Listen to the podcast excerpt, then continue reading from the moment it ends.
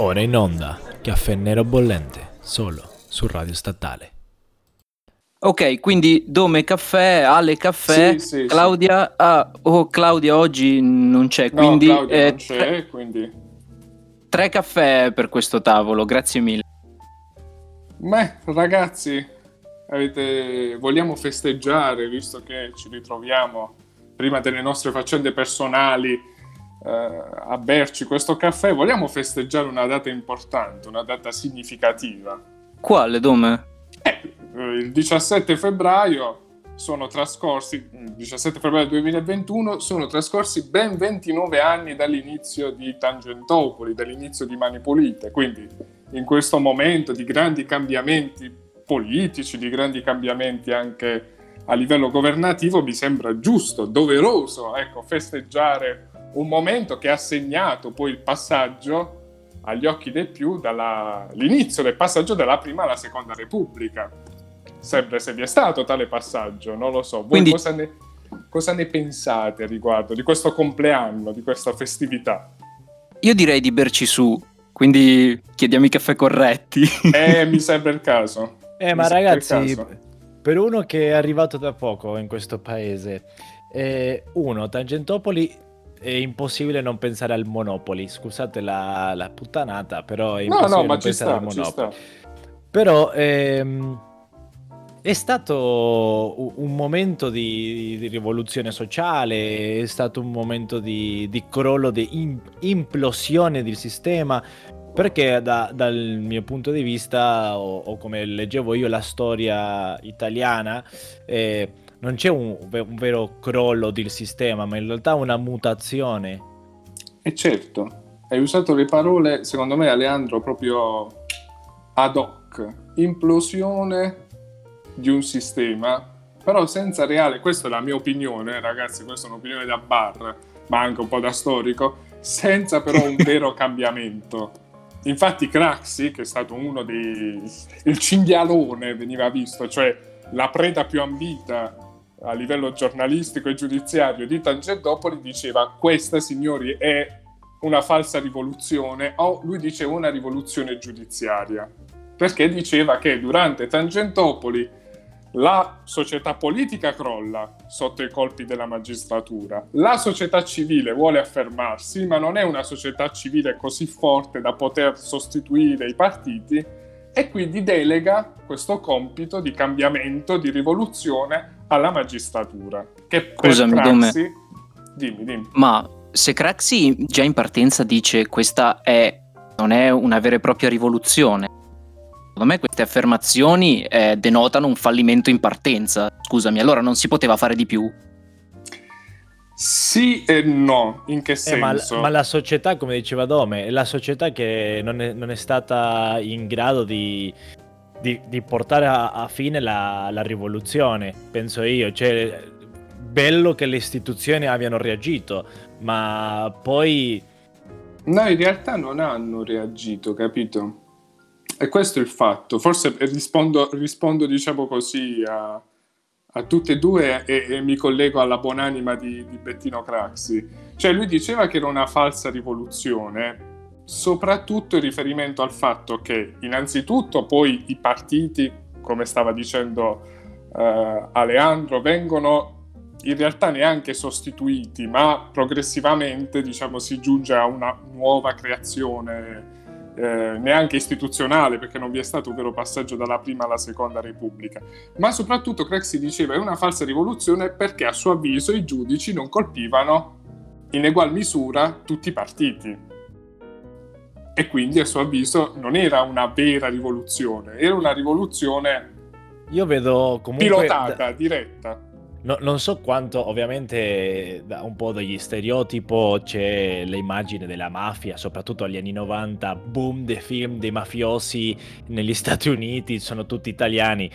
Però al di là di quello io vedo che negli anni 90, ah, praticamente in tutto il mondo, c'è stato la fine di un processo storico eh, che era un po' il, il postmodernismo in cui crolla il muro di Berlino, finisce, che lo abbiamo già parlato in, in passato, crolla il muro di Berlino, non c'è più la guerra comunismo-capitalismo, però allo stesso tempo abbiamo questo periodo super barocco di stile di vita che è il boom della, del consumismo, del, delle cose estreme, de, delle droghe sintetiche, eccetera, eccetera, eccetera. E io penso qua che c'è uno, due cose insieme. Uno, lo stacco della società dalla, dalla vita civile, civile, politica. Lo vedo anche in Argentina, bah, lo, lo vedevo anche in Argentina. Dopodiché, quando tu capisci che la società è un agente fondamentale di tutto il sistema e questi per dieci anni non ci hanno fatto caso, so che gli anni non sono uguali con l'Italia perché stiamo parlando che 1993 92, ma sì, vabbè, comunque sì. gli anni a cavallo fra Sì, 80, in Argentina il sistema è crollato negli anni 2000, ma forse il boom economico italiano degli anni 80 finisce negli anni 90, la gente si stacca da, dal sistema e poi i partiti, non avendo questa, questa pressione della società, i partiti hanno fatto veramente la sua, eh, chiamese affari proprio veri e quindi penso che una cosa un po' anche dal periodo storico eh, postmodernista. Mm, secondo me, eh, Aleandro, mm, davvero, ma non perché siamo qui seduti a chiacchierare, a sorseggiare buon caffè e quindi dobbiamo comportarci anche bene, seppur nel rispetto delle norme, della distanza, hai pienamente ragione, cioè non ti sto facendo una, una sviolinata, perché eh, sono due i fattori che tu hai citato che a me colpiscono sempre. Il primo è che negli anni Ottanta si manifesta il massimo dell'edonismo, però anche la massima disaffezione verso i partiti. Cioè i partiti ormai vengono visti come un peso al tempo stesso però i partiti negli anni Ottanta iniziano a diventare sempre più livello pro, cioè non basta più il semplice tesserato, il semplice sì. simpatizzante che ti va a mettere il manifesto, ti va a prendere il manifesto, ti fa l'organizzazione del comizio, ma il partito ha bisogno di sempre più soldi per poter pagare figure eh, professioniste, diciamo così, del mondo della politica, gli spin doctor, eh, i responsabili della comunicazione, della strategia di marketing e compagnia bella. La seconda cosa che tu dicevi è la fine del, diciamo, della guerra fredda, la fine anche del comunismo, perché? Questo un po' ve la lancio così, va come provocazione più che magistrati rossi, che eh, magistrati quindi filocomunisti che salvano il partito comunista o gli eredi del partito comunista, diciamo che al partito comunista in Italia è capitata la cosiddetta botta di culo, perché c'è stata un'amnistia nel 1989 che cancellava tutti i reati legati al finanziamento illecito dei partiti e quindi ha salvato, se così potremmo dire, o comunque ha tutelato maggiormente il Partito Comunista, gli eredi del Partito Comunista, perché alla fine degli anni Ottanta ormai il PC, il Partito Comunista Italiano, aveva dei rapporti pessimi o comunque minimi rispetto al passato con l'Unione Sovietica. C'era Gorbaciov, voglia di cambiamento e compagnia bella. Quindi i fondi che un tempo riceveva il Partito Comunista dall'Unione Sovietica o le cooperative le cooperative rosse che facevano import-export tra l'Italia e l'Unione Sovietica e che pagavano le mazzette, anche loro, ormai avevano un bacino d'affari nettamente ridotto. E se vogliamo, ed è un po' ironico, non so cosa ne pensate, Tangentopoli eh, va a coprire un arco temporale dal 1989 al 1992. Solo per quei tre anni partiti e i personaggi politici possono essere accusati e condannati. Prima c'è stata questa grande amnistia molto all'italiana, no? che cancella tutto e, e, compagnia, e compagnia bella. Jack, io, io, ti vedo che stai fremendo, dimmi, cosa ne no, pensi? Eh, cosa... Più, più, più vi sento parlare, più rimango della mia idea, cioè è stato un fallimento di fronte. Adesso sì. stavo controllando, no, diciamo, i dati sulla uh-huh. corruzione forniteci dalla cara vecchia ANAC, eh, autorità per okay. la anticorruzione, autorità eh, anti, per l'anticorruzione italiana, appunto, che salutiamo. E, Ciao ANAC. Mh, visto che stiamo qui. Un caffè per Anac. E, e loro, e loro sono fieri, appu- esatto, e loro sono fieri di affermare che in Italia c'è un caso di corruzione a settimana. Beh, Palese, sì, eh. palese, tolti quelli che emergono eh, a seguito di indagini da parte della magistratura. Ragazzi, un caso a corruzione a settimana, tantissimo. Ma guarda, cioè, io sempre avvocato del diavolo. eh, il fatto che si scopre che c'è un caso a settimana è già una buona notizia. Perché pot- potrebbe andare e non essere scoperto. No, al, al di, là, al di là di questo. eh, Quindi facciamo i complimenti all'ANA. ah, facciamo i complimenti che li scoprono. Nel senso, eh, praticamente io penso che ovunque tu vai ti dicono che i, politici sono corrotti, che il sistema non No, funziona. invece, perché c'è questa, questa indagine statistica che si chiama ehm, appunto eh, l'indagine che eh, interroga i cittadini, la popolazione, per capire la percezione della corruzione in un certo stato. Quindi loro chiedono ai cittadini, senti, da, un- da 0 a 100, dove 0 è ipercorrotto e 100 è eh, il paradiso, che punteggio dai al tuo paese? Ecco, l'Italia ha ci- come punteggio 50. Non è male. No, non è peggio. affatto male. No, non è affatto male, però siamo sestultimi in Europa. Eh. Ah, beh, cazzarola. S- Eh, si, può sapere chi è, chi è in Europa o chi è il che meno corrotto si sente? Il meno corrotto in Europa. eh, allora, intanto il paese meno corrotto in assoluto è la Danimarca. Quindi Eh, sì. Eh, ma co- cioè, con Sì, sì. Tutto, ciò che, tutto ciò che soffia il vento non riesci neanche a fare la mancia che va via i soldi. Eh, Maledetti No. danesi. Poi una, Maledetti una- danesi. una cosa, una cosa che mi, mi stupiva anche. eh, uno da behavioral economics, da economia del comportamento, che come uno tende sempre a, a- a pensare negli altri guardandosi a se stesso. Quindi io ho appena detto, eh, tutti pensano che sono corrotti, eccetera, e tu mi hai detto no, infatti no. E la seconda cosa è che uno tende a, al- alla media. Quindi gli italiani, anche se c'è un caso di corruzione a settimana, non si vedono così male, diciamo zero, il paese più corrotto al mondo, in questa indagine.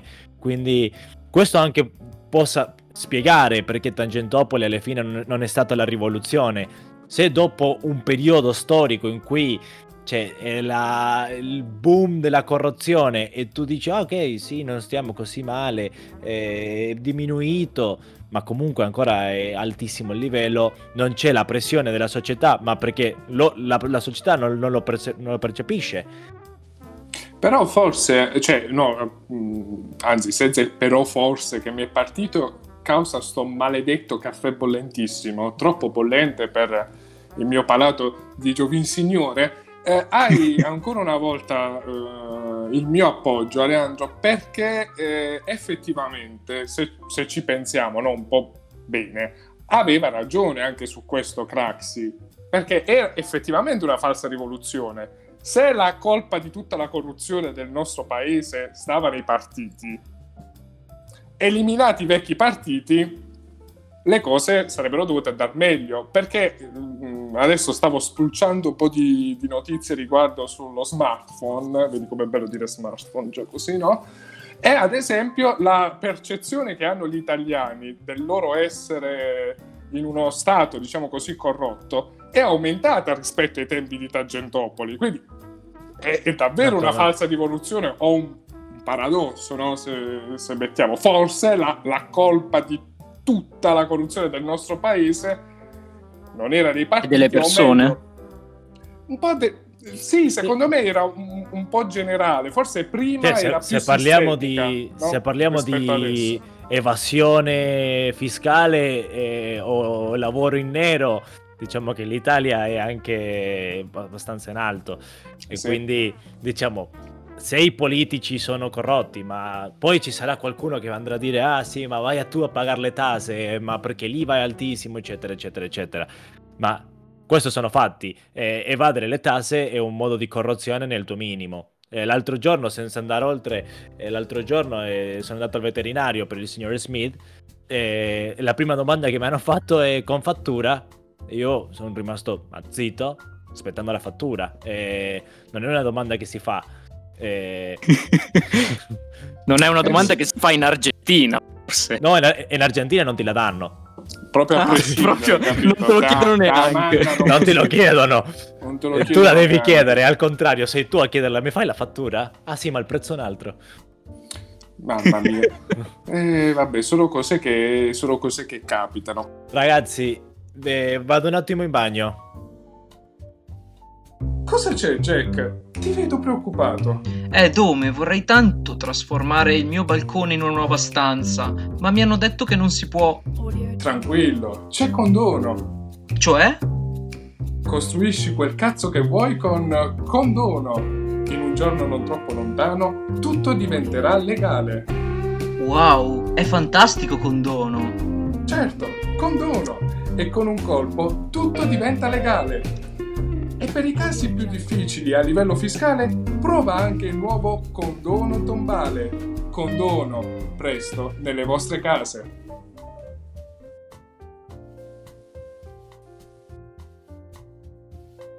E quindi, ragazzi, aspetta, quando ero in bagno mi è venuta una, una cosa. Parlando di crisi di, di Tangentopoli, la crisi dei partiti politici all'epoca, eh, stiamo ve- vivendo un déjà vu in questo momento. Eh, Quanto è grave la crisi della rappresentanza? Cioè, non siamo riusciti in 30 anni quasi a ricostruire il sistema politico? Vai Jack, perché io finisco di bere sto bicchiere d'acqua perché altrimenti esco fuori dalla grazia di Dio. Beh, oddio, eh, a livello di rappresentanza mi viene in mente il caso dell'espulsione di alcuni eh, membri del Partito 5 Stelle in seguito al voto contrario rispetto appunto a quello espresso sulla loro piattaforma preferita, Rousseau.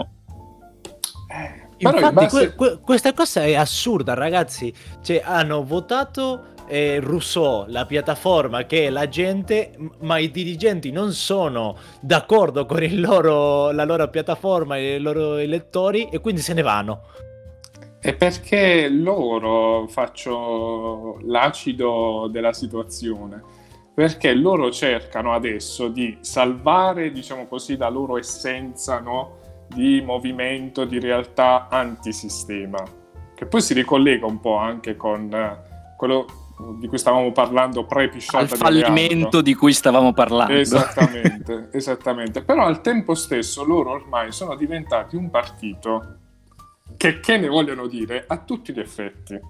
Basti pensare, c'è una bellissima vignetta presente sull'Espresso che eh, si rifà alla frase di, se non sbaglio, Grillo dei principali esponenti del Movimento 5 Stelle al loro ingresso nel 2013 in Parlamento. Apriremo questo Parlamento come una scatoletta di tonno. E la vignetta presente sull'Espresso dice più o meno così, ma alla fine il tonno era buono.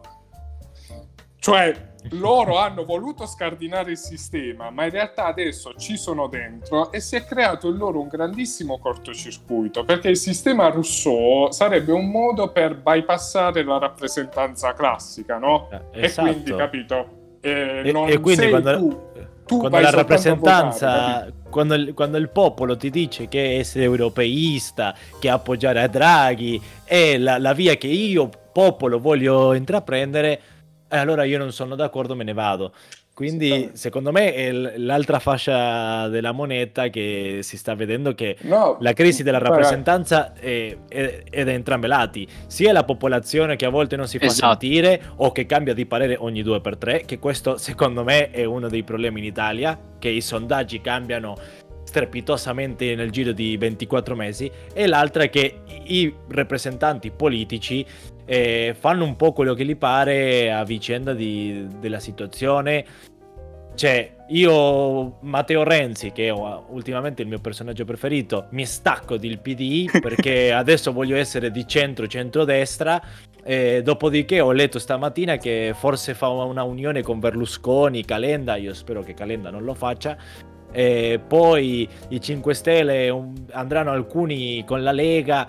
Cioè, No, no, ma hai, hai ragione, lo sai perché? Perché prima ti stavo interrompendo e mi scuso di questo, non voglio essere un paragnosta. Lo sai perché? Perché mi ha fatto ridere stamattina mentre ero eh, a bere il mio caffè a casa per conto mio. Il Quanti fatto caffè che... bevi al giorno, Uh, non si capisce. Il fatto che eh, sono stati espulsi dal Movimento 5 Stelle, ad esempio alla Camera, alcuni parlamentari, alcuni onorevoli come la Lezzi, Morra, che quando alcuni anni fa su Rousseau passò questo quesito, volete che ci sia il mandato imperativo e quindi se tu cambi eh, schieramento oppure se non ti allinei alle decisioni del partito decadi da senatore o da onorevole. Ebbene, loro erano i firmatari di questa proposta e loro, per ironia della sorte, adesso sono stati cacciati fuori perché sono andati contro quel loro principio, cioè hanno voluto esprimersi in maniera differente rispetto al... Beh, in realtà al non sono andati contro il loro principio, cioè loro hanno, hanno semplicemente detto è giusto punire con l'espulsione chi non si conforma. No, Adesso io non i so se 5 loro si Stelle sono- andati contro il principio, loro che avevano votato a favore del decadimento di coloro che non si allineavano al partito, al movimento e adesso contestano o comunque si trovano in sofferenza perché sono stati cacciati fuori dal, dal Movimento 5 Stelle, cioè ironia della sorte, loro che prospettavano una cosa hanno fatto il contrario poi alla fine. Loro volevano che tutti si allineassero al mandato imperativo e non hanno rispettato, diciamo, perché se rispettavano il mandato imperativo, che non c'è in Italia, dovevano accettare la votazione, come diceva Ale, presente su Rousseau. Questo è, Eh, ma il bello adesso- della politica italiana, capito? Ma adesso hanno il coraggio di lamentarsi? Si sono lamentati per caso? No, hanno detto che, vabbè, l'hanno presa male perché hanno detto che il Movimento 5 Stelle dovrebbe essere opposizione, poi vai a, capire come possono essere a favore di Draghi anche all'opposizione, vabbè, ma a parte questo, formeranno con molta probabilità un nuovo gruppo, un nuovo schieramento Quanti, quanti anni ha eh, il Movimento 5 Stelle? eh, del 2007-2008, quindi poco più di dieci anni, È, relativamente. è veramente con potere, diciamo, da quando è... Dal 2013 va perché comunque avevano alcune cariche tipo la vicepresidenza della Camera con eh, Luigi Di Maio che allora Allora, ragazzi, possiamo parlare anche di come finanziamo i, i partiti? Io vorrei poi parlarne cosa deve essere un partito politico o se devono esistere i partiti politici moderni, ma come, come andiamo a finanziarli? Perché c'è un conflitto di interesse grave su questo.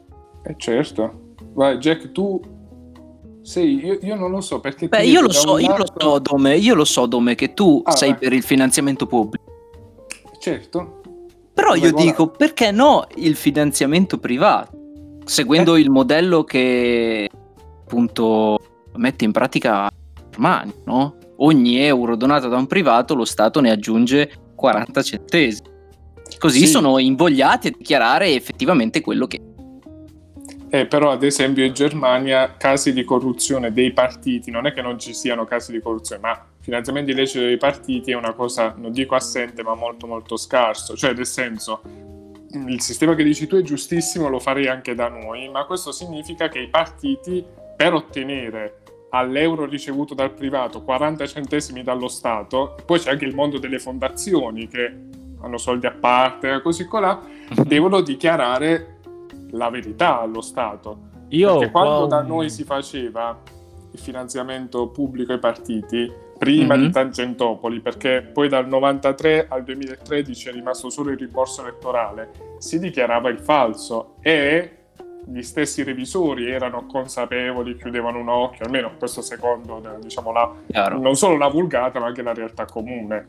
E poi c'è una cosa Però- importante, premessa fondamentale, in Germania i partiti sono soggetti, eh, diciamo così, al diritto costituzionale, mentre da noi sono eh, dei soggetti privati, quindi sottoposti al diritto privato. Questa è la differenza importante.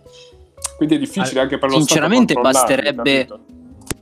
per risolvere parte di queste problematiche bisognerebbe implementare una regolamentazione che funzioni. Che devi andare a spulciare le tasse di ogni singolo cittadino, quanti partiti ci saranno. Basta eh, andare a controllare, controllo e mettere in piedi un sistema di eh, incentivo barra disincentivo rispetto a finanziamenti privati illeciti. io, cioè, qua ho un problema, che penso che in, un- in una società, in un sistema che è tendenzialmente corrotto, eh, i soldi sempre trova un modo di arrivare. Quindi tu puoi fare una scatola dentro un'altra scatola collegata a un'altra scatola e i soldi privati in realtà non è una fondazione o un'azienda, in realtà è- sono i, i cinesi che stanno finanziando.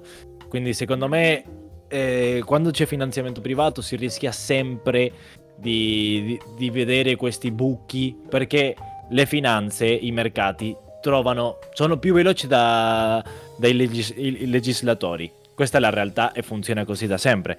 Quindi da io la penso così che eh, quando c'è finanziamento pubblico tu hai due vantaggi. È vero che eh, diciamo è un costo per lo Stato, però allo stesso tempo se tu eh, puoi ehm, come dire eh, garantire un minimo di rappresentanza quindi partiti, questi partiti che hanno superato nelle elezioni scorse la soglia del 5% hanno un proporzionale o non so, vediamo poi le regole, però hanno un, un budget.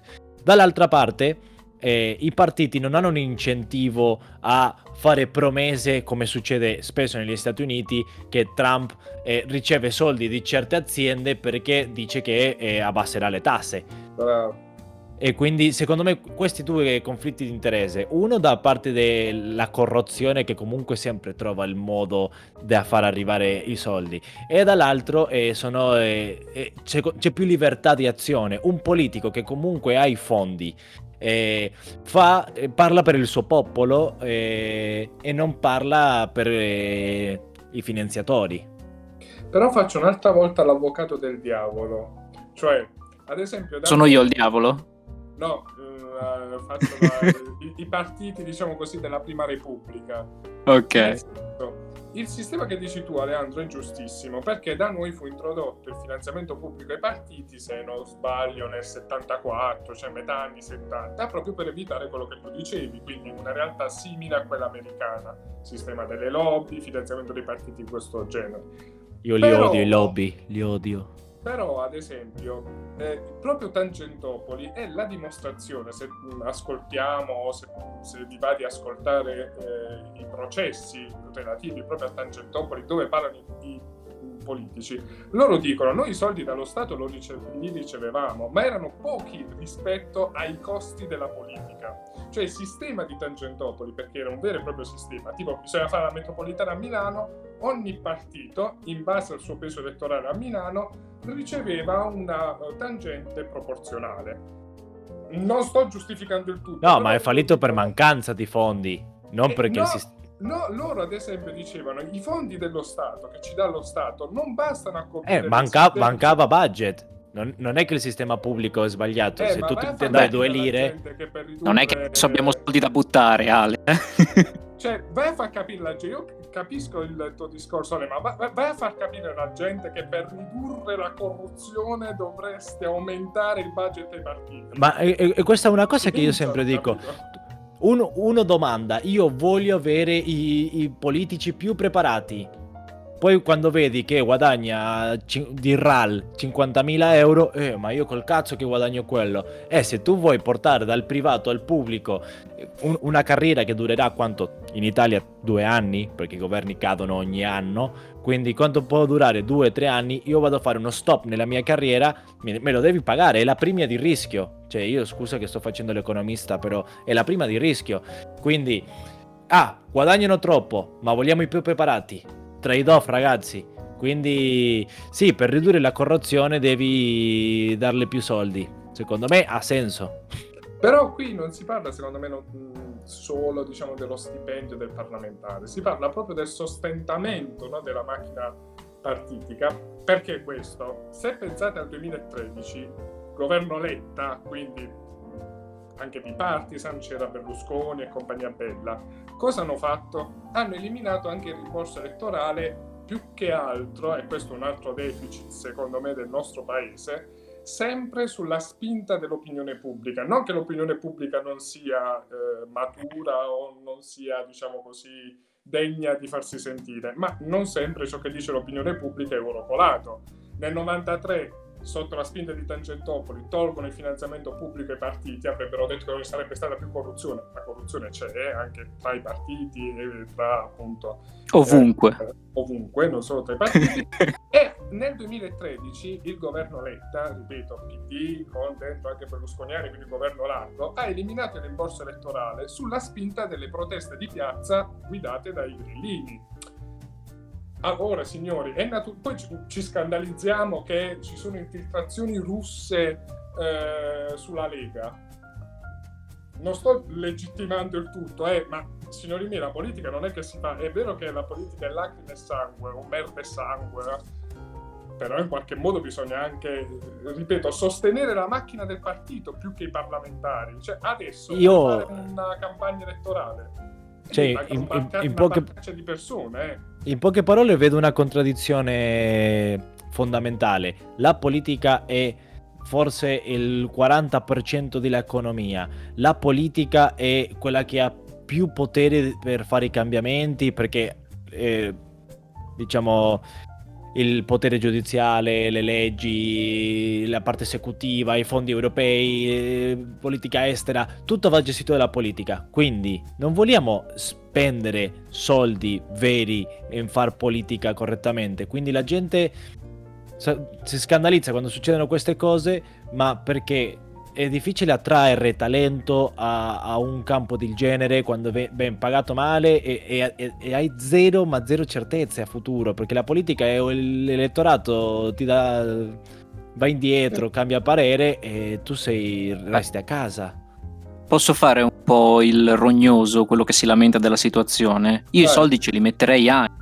Prima voglio le, le- le competenze e poi io ci metto i soldi. Non è che ci metto i soldi e poi se li prendono quelli che ci sono già adesso. Eh, Eh, ma il fatto è tu hai votato 5 stelle perché lo so già che tu l'hai votato Non è tu hai votato 5 stelle, ti deludono, allora a prossime Mhm. elezioni voti un altro. E- È così che tu fai, eh, punisci. E quelli che sono più preparati ogni volta, cioè, comunque mi, mi sento parlare e poi dico, eh sì, è un discorso che non è per gli ultimi minuti del caffè. Eh, forse ne parliamo un'altra volta.